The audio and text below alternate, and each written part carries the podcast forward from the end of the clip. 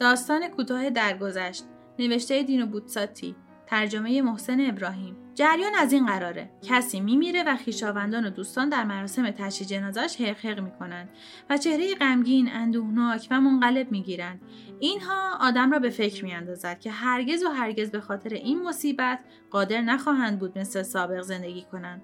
اما یک هفته میگذرد دو هفته و آنان را می‌بینید که شاید در رستوران نشستند و میخندند و دلوپی غذا می‌خورند. دقیقا مثل قبل از مرگ آن یارو. بنابراین دو امکان وجود دارد. یا علایق حتی شدیدترینشان حتی صادقانه ترینشان شش هفت روز دوام دارد و بنابراین بیهوده است که جدیشان گرفت. یا اینکه در مقابل مرگ همه چیز احتمالا در کمال صداقت ریاکارانه است که این از همه بدتر است. پس بنابراین چیزی نمیماند جز اینکه منظور هم را به سرعت درک می‌کنیم.